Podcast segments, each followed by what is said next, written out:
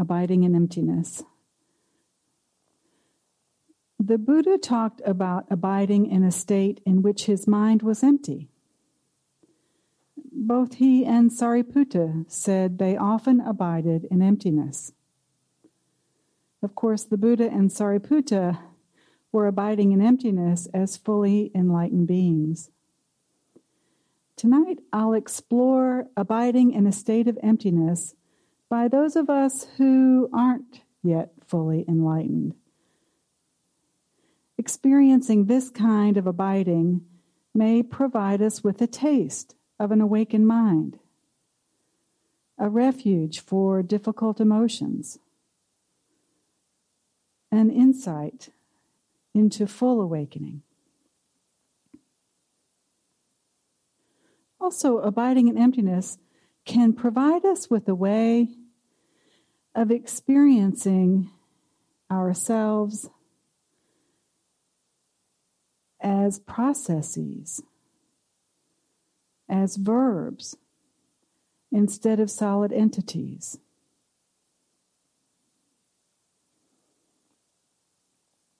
I've heard teachers and meditators talk about abiding in emptiness with a mind not yet fully awakened using different names like open awareness, empty awareness, awareness of awareness, formless awareness.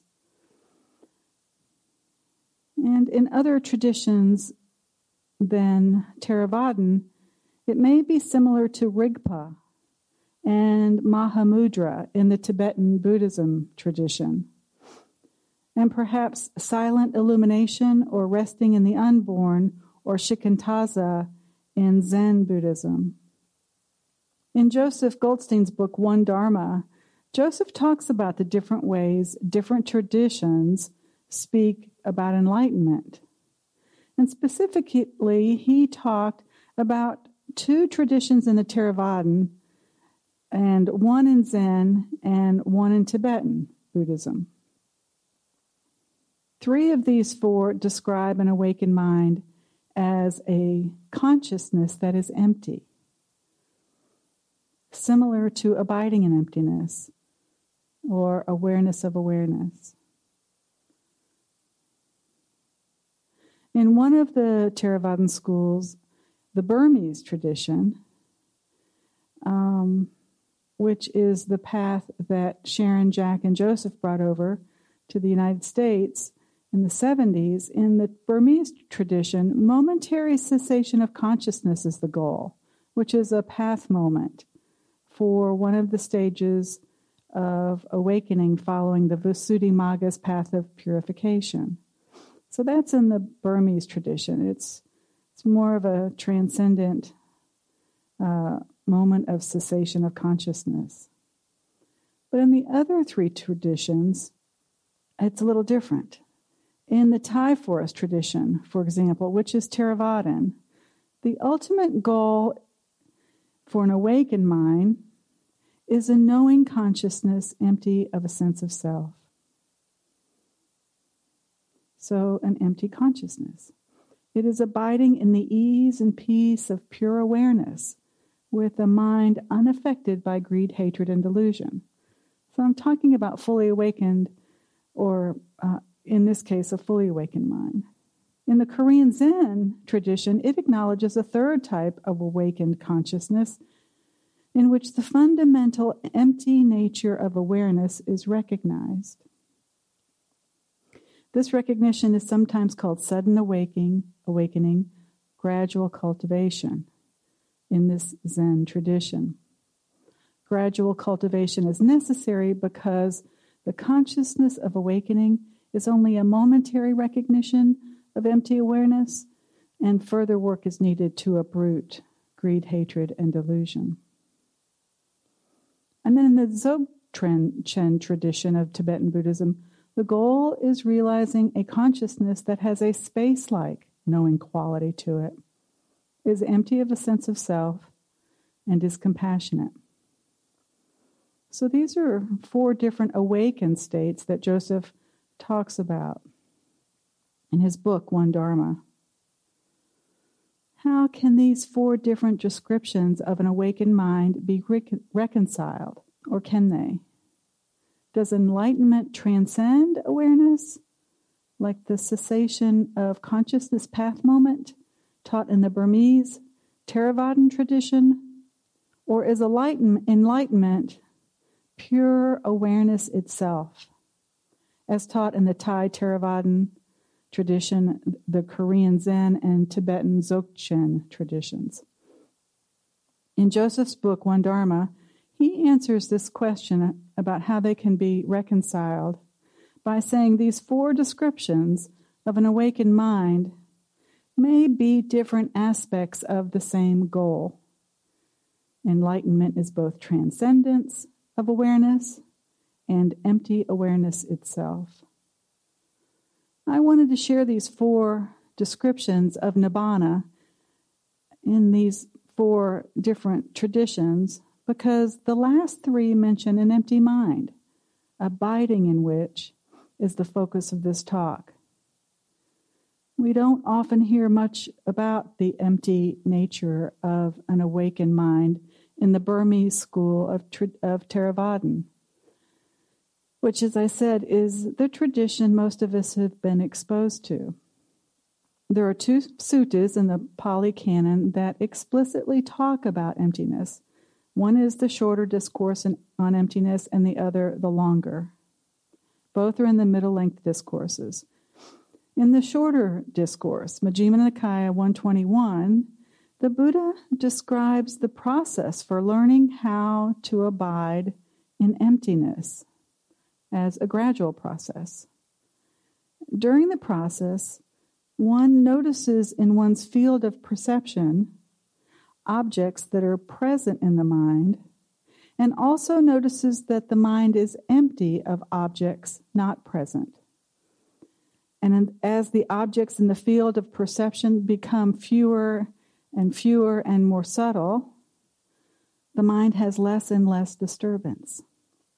And as a result, the mind becomes more and more empty.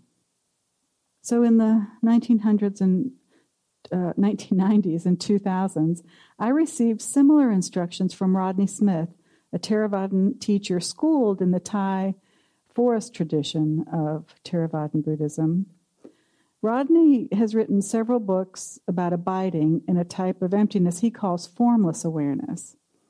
When he was a monk in Thailand in the 1970s, he lived at Buddhadasa's monastery, where Buddhadasa taught empty awareness. And Buddhadasa's book, Heartwood of the Bodhi Tree, was the only Theravadan book on emptiness for a very long time. In it, he said that abiding with an empty mind is a protection against every kind of suffering, danger, and misfortune. During many of the 15 or so week long retreats I attended with Rodney, the instruction was to use mindfulness of breath as an anchor, and each day to add mindfulness of a sense object into the field of perception. The first day was just the breath. The second day, we added body sensation. The third day, we added sound to body sensation and the breath. The fourth, emotions to everything. And the fifth, thought. As you can see, the objects got a little more subtle day by day. Object by object, I would check in with each of them, notice whether there were any disturbances from them, and if so, the instruction was just to be present to the disturbance until it left. But if the mind was empty of a disturbance, of a particular object, I noticed the emptiness of the disturbance and returned to the breath. Towards the end of these retreats, my mind became fairly quiet, fairly concentrated, and fairly empty. There was very little perception or conceptualization going on. About 10 years after my last retreat with Rodney, I met an American Dzogchen master and teacher named Rudy Bauer in around 2011 who lives and practices and has a Tibetan temple of sorts in Washington, D.C. Rudy has a Tibetan. Uh, he has a Tibetan temple of sorts, and he invites many Tibetan Dzogchen masters to come teach there. I had the very good fortune of sitting with Rudy for about a year, and we discovered that he and I were abiding in similar states of emptiness, even though I had received no Dzogchen training and he had received no Theravadan training. As I mentioned, the instructions Rodney gave me during the retreats I attended with him years before that more or less track the instructions in the shorter discourse on emptiness in the Majjhima Nikaya. The sutta relates that the Buddha and his Sangha were living in Savatthi in the palace of Magara's mother.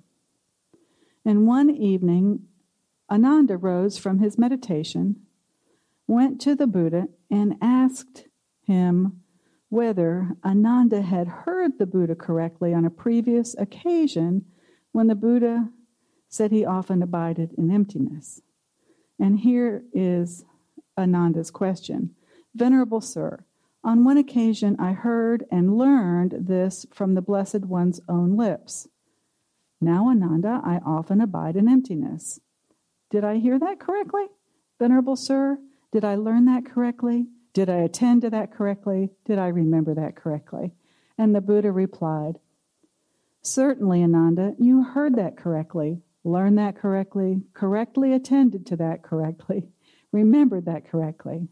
As formerly, Ananda, so now too I often abide in emptiness. And then the Buddha proceeded to describe for Ananda the gradual process for abiding in emptiness. Now, in a footnote to this discourse, Bhikkhu Bodhi says in his translation of it that according to the commentaries, the Buddha's abiding in emptiness is a fruit of attainment of full awakening, a deliverance of mind only an arhat attains by focusing on the empty aspect of nibbana. But I respectfully disagree with the commentaries on this. I don't think the Buddha um, described the process for abiding in emptiness to Ananda, uh, who was not fully awakened at the time, if it was not possible for Ananda to experience abiding in emptiness. Further, towards the end of the sutta, the Buddha says that upon following the instructions in the sutta uh, and gaining an insight into the not self nature of abiding in emptiness, one can become fully enlightened. Well, this is an insight someone fully um, enlightened wouldn't need. So I think just by virtue of those instructions being in the sutta, it's designed for folks who aren't fully enlightened, like Ananda. And finally, at the conclusion of the sutta, the Buddha recommended to Ananda that he train himself to enter and abide in emptiness, something he couldn't do if abiding in emptiness was a practice reserved only for fully enlightened beings. So I read this sutta as a guide for non arhants, non fully enlightened beings, to experience abiding in emptiness. The gradual process the Buddha describes in the sutta instructs one to attend to a series of objects one by one, from more gross to more subtle, and also to attend to any disturbance in the mind dependent on them. Additionally, the Buddha instructs one to understand and regard the mind as empty of objects when they disappear. The Buddha begins with a simple instruction by having Ananda first notice the emptiness and the non emptiness in the palace where the Buddha and his monks were living. In other words, he noticing that the palace was empty of certain things but not empty of other things, like the Sangha of bhikkhus who were living there. And this is what the Buddha instructed. Ananda, this palace of Magara's mother is empty of elephants, cattle, horses, and mares, gold and silver, and an assembly of men and women. there is present in this palace only this non emptiness, namely the Sangha of bhikkhus. Then, by using that same faculty of observation, of noticing emptiness and non emptiness in the palace, the Buddha compared Megara's palace to one's field of perception. He said that with the appearance and then disappearance from one's field of perception of, say, a village and people in it, after their disappearance, one would understand and regard the mind as empty of the village and people, and any disturbance in the mind dependent on them. But with the subsequent appearance of, say, a forest in one's field of perception, one would then attend to the non emptiness of the forest in the field of perception, plus any disturbance based on that. So here's what the sutta says One no longer attending to the perception of a village, no longer attending to the perception of people in the village, one attends only to the perception of forest that is now in one's field of perception. One's mind enters into that perception of forest and acquires confidence in it. One understands whatever disturbances there might have been dependent on the perception of the village or the people in it, those are no longer present here. There is present only this amount of disturbance, namely the perception of the forest. And then it repeats there is only present this non emptiness, namely the perception of the forest. Thus, one regards one's mind as empty of what is not there, but as to what remains, one understands what is present. And then, and thus, Ananda, he goes on to say, this is the genuine, undistorted, pure descent into emptiness by noticing what's there and what's not there. The Buddha then says, with the di- disappearance of the forest, one would understand and regard one's field of perception as empty of the forest and any disturbance dependent on that, but one would attend to the non emptiness in one's field of perception of, say, the perception of earth now in one's field of perception and any disturbance based on that. Again, Ananda, one would not attend to the perception of forest in one's field of perception. Rather, one would attend to the perception, because the forest is gone, and one would now attend to the perception of earth. One understands thus whatever disturbances there might be dependent on the perception of forest, those aren't here. Um, there is present only this amount of disturbance, namely the perception of earth. And one understands this field of perception is empty of the perception of forest. There is present only this non emptiness, the perception of earth. And uh, says this is the pure, genuine, undistorted descent into emptiness. And then the Buddha said, with the disappearance of the earth, one would regard and one's field of perception as, as empty of earth and any disturbance dependent on that but one would attend to the non emptiness now in one's field of perception, namely the sphere of infinite spaciousness, and any disturbance in the mind dependent on that. And so there's a quote about that. And then the Buddha said, with the subsequent disappearance of the sphere of infinite spaciousness from one's field of perception, one would regard and understand One's field of perception as empty of that, but one would attend to the non emptiness now in one's field of perception of the sphere of infinite consciousness. All right.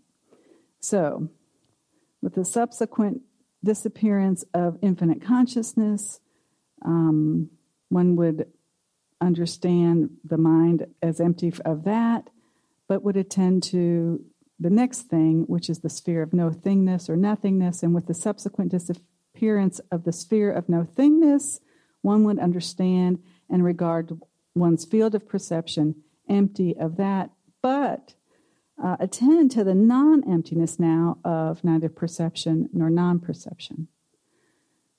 So the objects being attended to on the gradual way to abiding in emptiness get more and more subtle, from the Sangha in Megara's mother's palace, to the village and the people in it, to the forest and earth, and then progressively, even more and more subtle, arupa states, from infinite spaciousness to neither perception nor non perception.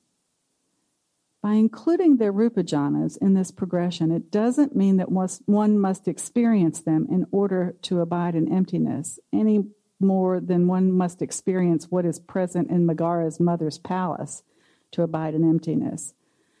The Buddha used the very subtle disturbance in the mind from the arupa jhanas to show how refined one's attention needs to be in order to notice the emptiness in it and any disturbances from them. Of course, having a concentrated mind at some level helps to notice the emptiness in the mind. The sutta continues with two pivotal chapters. The first says that with the disappearance from one's field of perception, the sphere of neither perception nor non perception, one would then attend and enter into a signless concentration of mind. A signless concentration of mind is one in which there is present in one's field of perception only a modicum of disturbance connected with the sense bases without involvement in the sense objects. In other words, one with a signless concentration of mind, one isn't paying attention to the signs of the object objects at the sense doors, which we talked about this morning with regard to guarding the sense doors. So as one is on this gradual descent into emptiness, if one can get it, one's mind empty enough of the objects and disturbances as they get more and more subtle, one enters into a signless concentration of mind where one doesn't pay attention to the signs of the objects of the sense doors. The signs of an object tell you what the object is the aggregate of perception typically gets very involved in the signs of objects in order to label them. With signless concentration, however, the ears hear a sound, but the mind is not trying to discern its source. Or there's a painful sensation in the body, but the mind is not trying to figure out what it is. Or the mind thinks a thought, but there's no effort to discern its import or meaning. Very little, if any, perceiving or conceptualizing is occurring in a signless concentration of mind. So the Buddha says regarding this Ananda, one not attending to the perception of the sphere of neither perception nor non perception attends to the signless concentration of mind and acquires confidence in it. One understands thus whatever disturbance there might be dependent on the perception of the sphere of neither perception nor non perception, that is not present here. There is present only this amount of disturbance, namely, that connected with the six sense bases, without paying attention to the signs of the objects at the doors. The second pivotal chapter, which is the next one, says that at this point, one's mind would become fully liberated upon fully liberated, not the first stage of liberation, all four. One's mind would become fully liberated upon having an insight into the not self nature of a signless concentration of mind.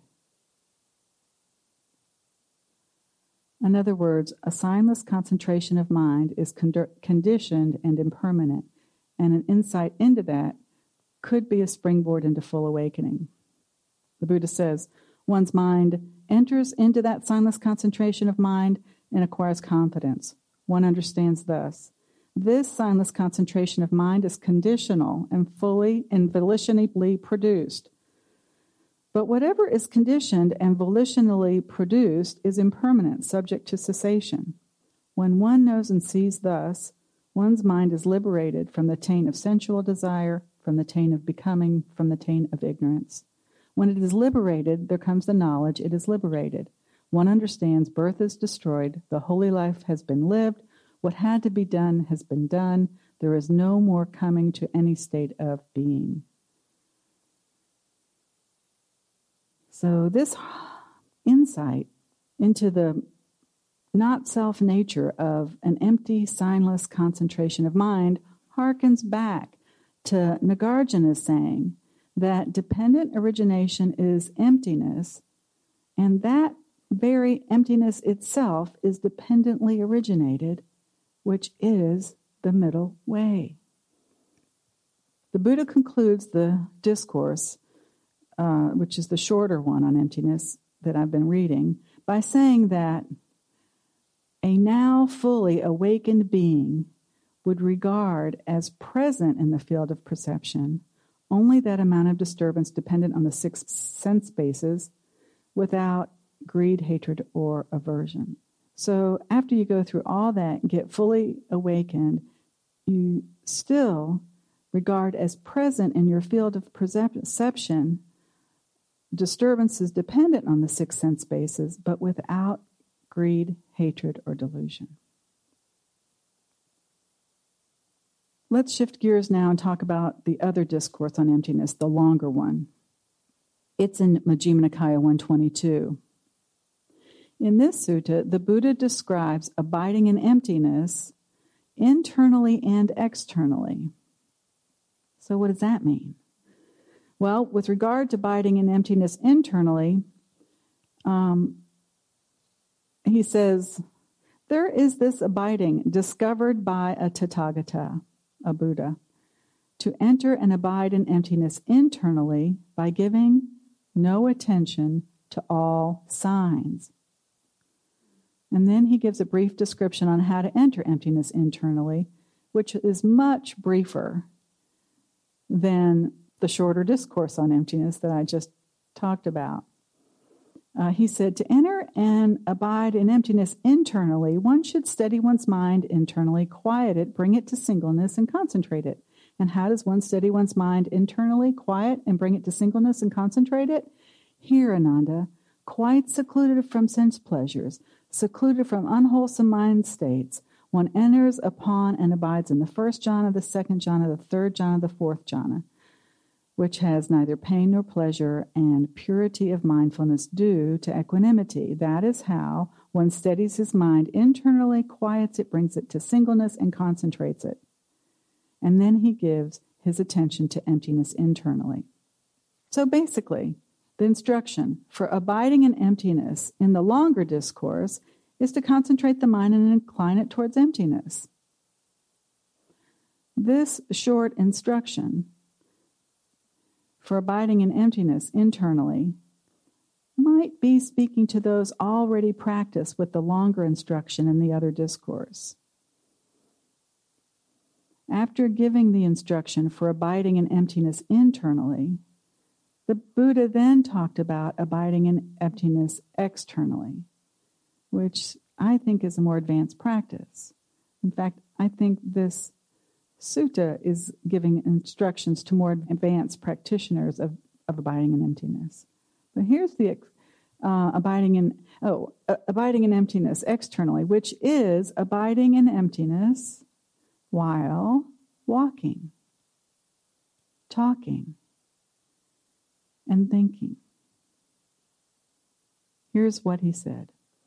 In addition to giving attention to emptiness internally, one also gives attention to emptiness externally.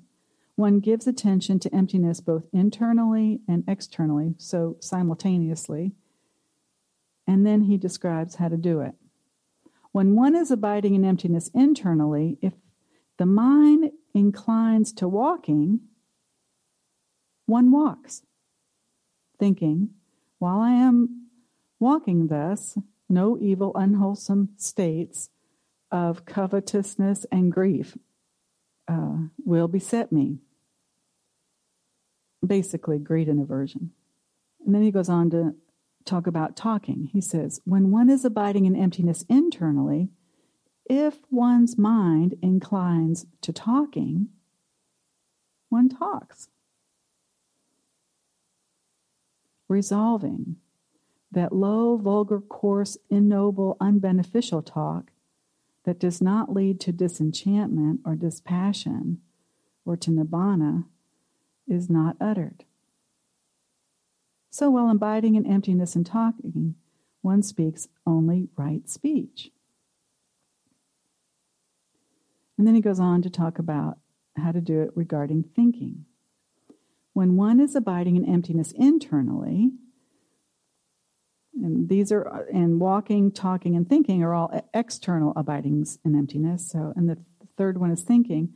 When one is abiding internally in emptiness, if one's if one's mind inclines to thinking, one thinks, resolving such thoughts that are low, vulgar, coarse, ignoble, unbeneficial, and which do not lead to disenchantment, dispassion, and nibbana, that is, thoughts of sensual desire, thoughts of ill will, and thoughts of cruelty, such thoughts I will not think. So, if abiding in emptiness internally is a practice available to you, you might want to see if you can walk, talk, or think while abiding in emptiness. And if abiding in emptiness is not yet a practice available to you, go on retreat with some teachers who are teaching it now, like Tsoknyi Rinpoche, Heather Sundberg, Guy Armstrong, and me. I'm teaching, uh, I've just started teaching abiding in emptiness retreats. A couple of years ago, I attended an emptiness retreat with Guy Armstrong. And during one of Guy's talks, he said he often abides in emptiness while attending meetings where a lot of conflict arises. So he's doing the internal and the external abiding of emptiness.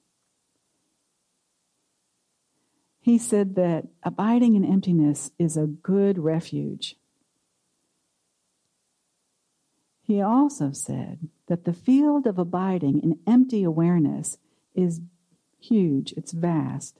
It's big enough to hold the most difficult of emotions. And then he added, it may be the only thing that can hold difficult emotions in the long run.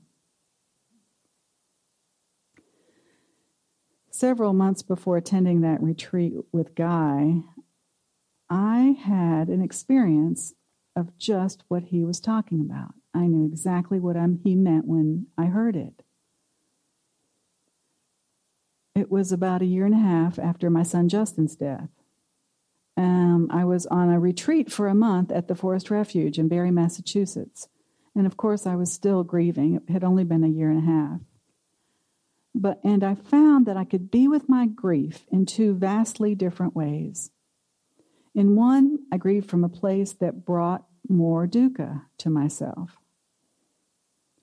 Um, in that place, I overlaid my grief with a lot of mental activity, a lot of downstream mental Vedana that conditioned a lot of thinking.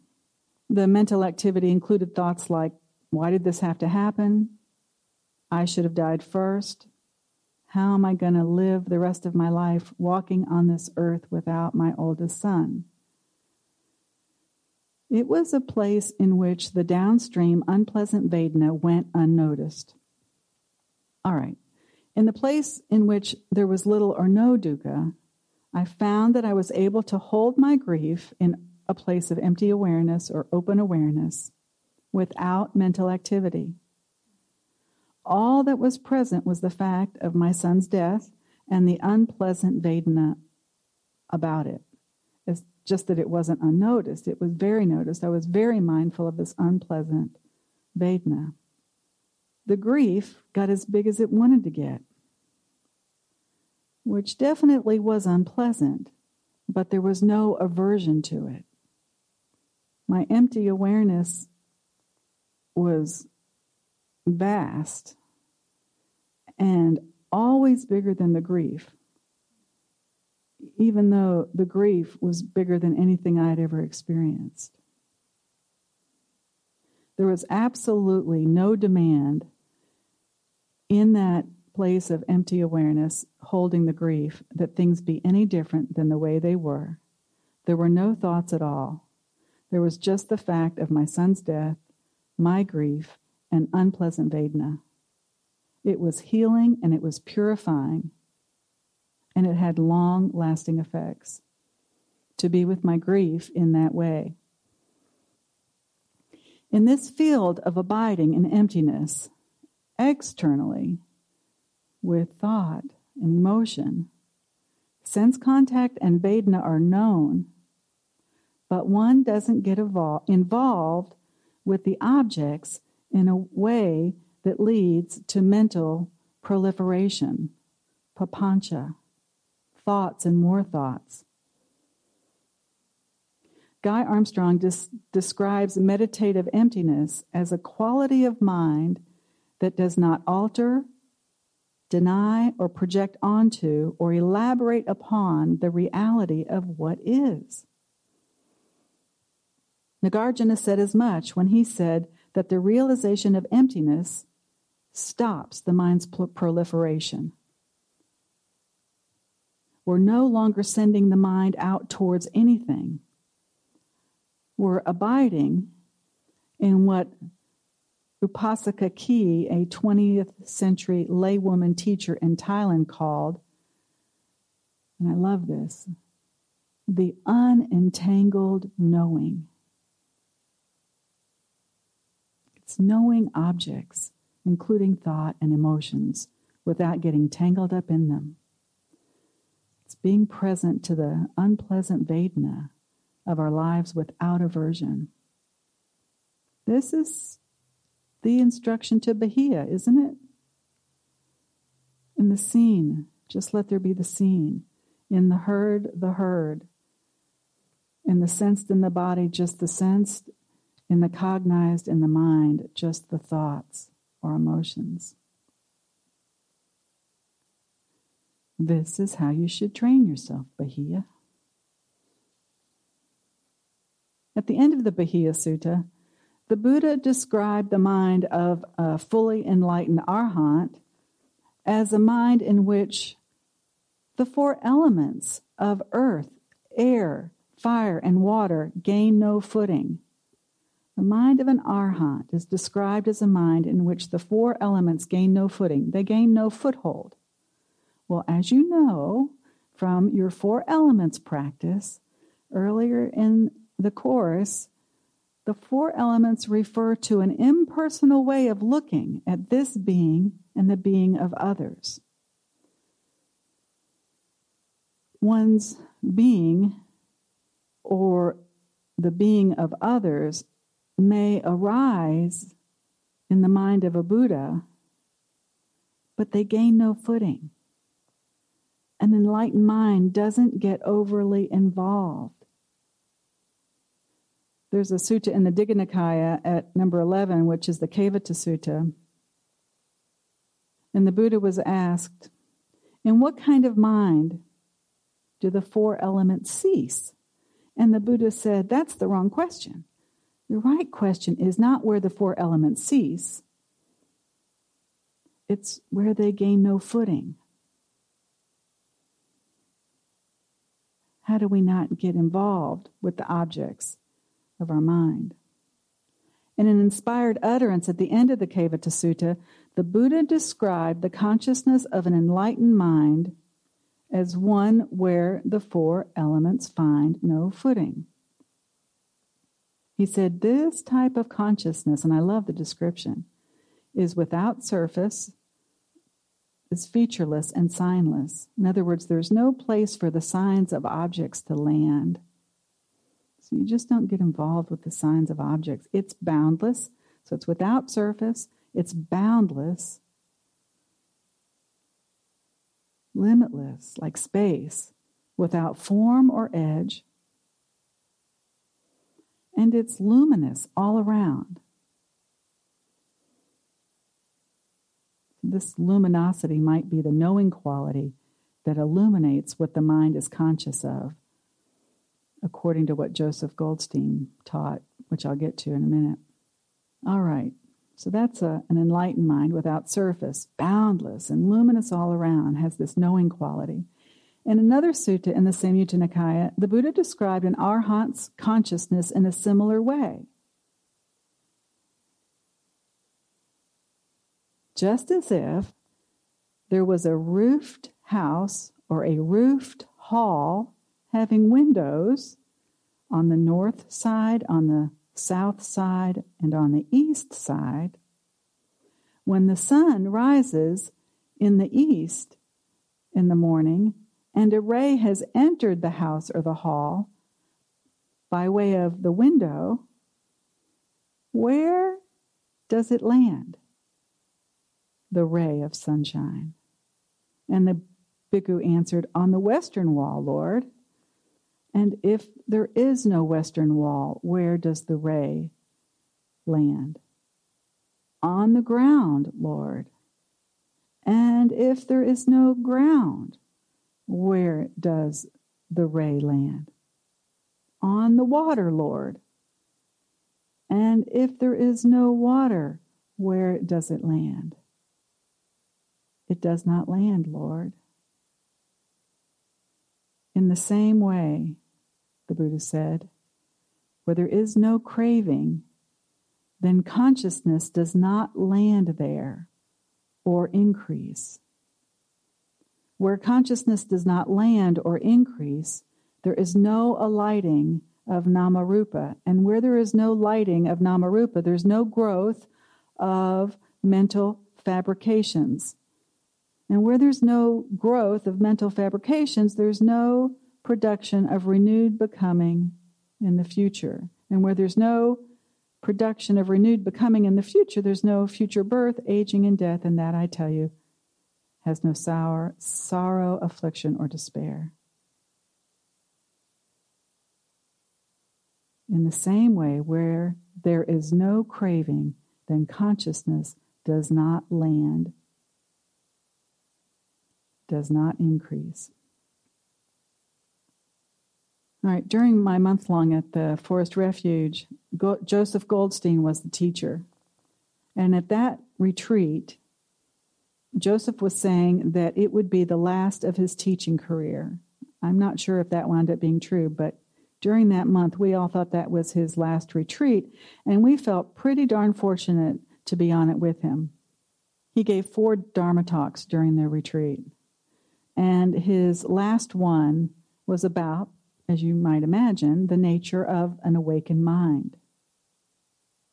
To convey his teaching, on the nature of an awakened mind, he followed a teaching by a Tibetan monk and scholar named Shabkar, who lived in the 1800s. Shabkar had described the mind's primordial nature, or awakened nature, as a vivid, flawless piece of crystal with three characteristics intrinsically empty, naturally radiant, and ceaselessly responsive. And so I'll just talk about these briefly. Shab's, Shabkar's description, um, by the way, of an awakened mind is the same description that Joseph used in his book on One Dharma that I spoke of earlier to explain the awakened mind in the Dzogchen tradition. This description sounds a lot like the kind of consciousness the Buddha was describing at the end of the Kevatta Sutta, one that is signless, boundless and luminous all around. But anyway, Joseph explained that Shabkar's first characteristic of intrinsic emptiness is a mind empty of a sense of a permanent self. He said this entails a gradual understanding of not self, together with an empty, space like nature of the mind that is vast, like the spacious sky. This sounds a lot like the kind of emptiness the Buddha talked about abiding in in the shorter discourse on emptiness, one in which objects of perception are gradually removed so there is less and less perception going on. At the emptiness retreat I attended with Guy, he also described the empty awareness as spacious. And he also said it also has an accommodating quality to it which allows for the most difficult of emotions, this accommodation. Regarding Shabkar's second characteristic of mind, which is that it is naturally radiant, Joseph said this is the knowing or aware quality of the mind, its cognizing power. And this natural radiance is similar to the description in the Kevatta Sutta, which speaks of the mind's luminosity. Joseph said these two qualities of the awakened mind, its spacious and empty, emptiness and knowingness, are inseparable. Space like nature, its empty nature, and its knowing nature are inseparable. He said, if objects arise in the mind, they are known but held lightly. The empty nature of phenomena is being known by the empty nature of mind. As the Buddha said in the Kevatta and Bahia Suttas, objects don't get a footing. And as the Buddha told Bahia in the seen, let there just be the seen, without getting tangled up into the objects of sight, sounds, and thoughts. This is Upasika Kee's untangled knowing. All right, so Shabkar's third characteristic of mind, of one that's awakened, is that it's ceaselessly responsive, which refers, Joseph said, to its natural compassionate response to the world. And as we've discussed, compassion occurs from the relative perspective. Joseph said that as we move out of self centeredness and into emptiness, we have a spontaneous, compassionate response to our own suffering and the suffering of others. And Joseph said that Shabkar's description of the awakened mind as empty, radiant, and responsive beautifully expresses the integration of the relative and the emptiness. I love a quote by Joseph which says, At a certain point in my practice, I realized that compassion and wisdom are not polarities, but expressions of one another. So, that is a description of the kind of mind one can abide in. A mind that is vast like space, empty of self, with a knowing quality that is aware of objects but doesn't get entangled in them, and one that is ceaselessly responsive with compassion. All right, so in conclusion, while our minds may not yet be fully enlightened, we may have periodic access to a spacious, empty, aware mind as we progress along the path. A taste of nibbana, if you will. And it can be cultivated to be more stable and last longer with a concentrated mind. So you just get the mind concentrated, incline it towards emptiness. That was the Buddha's instruction in the longer discourse. Abiding in this empty awareness can also be an amazingly valuable refuge for difficult emotions. It can be a springboard for full awakening through insight into the not self nature of this signless concentration of mind.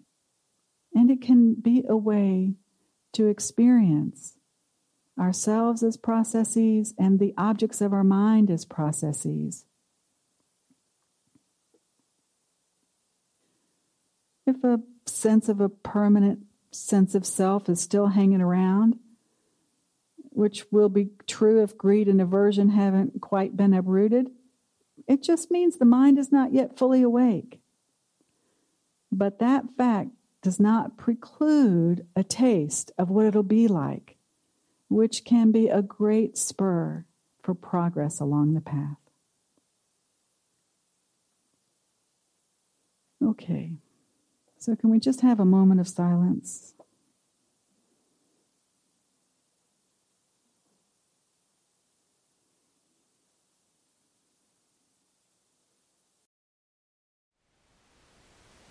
Thank you for listening.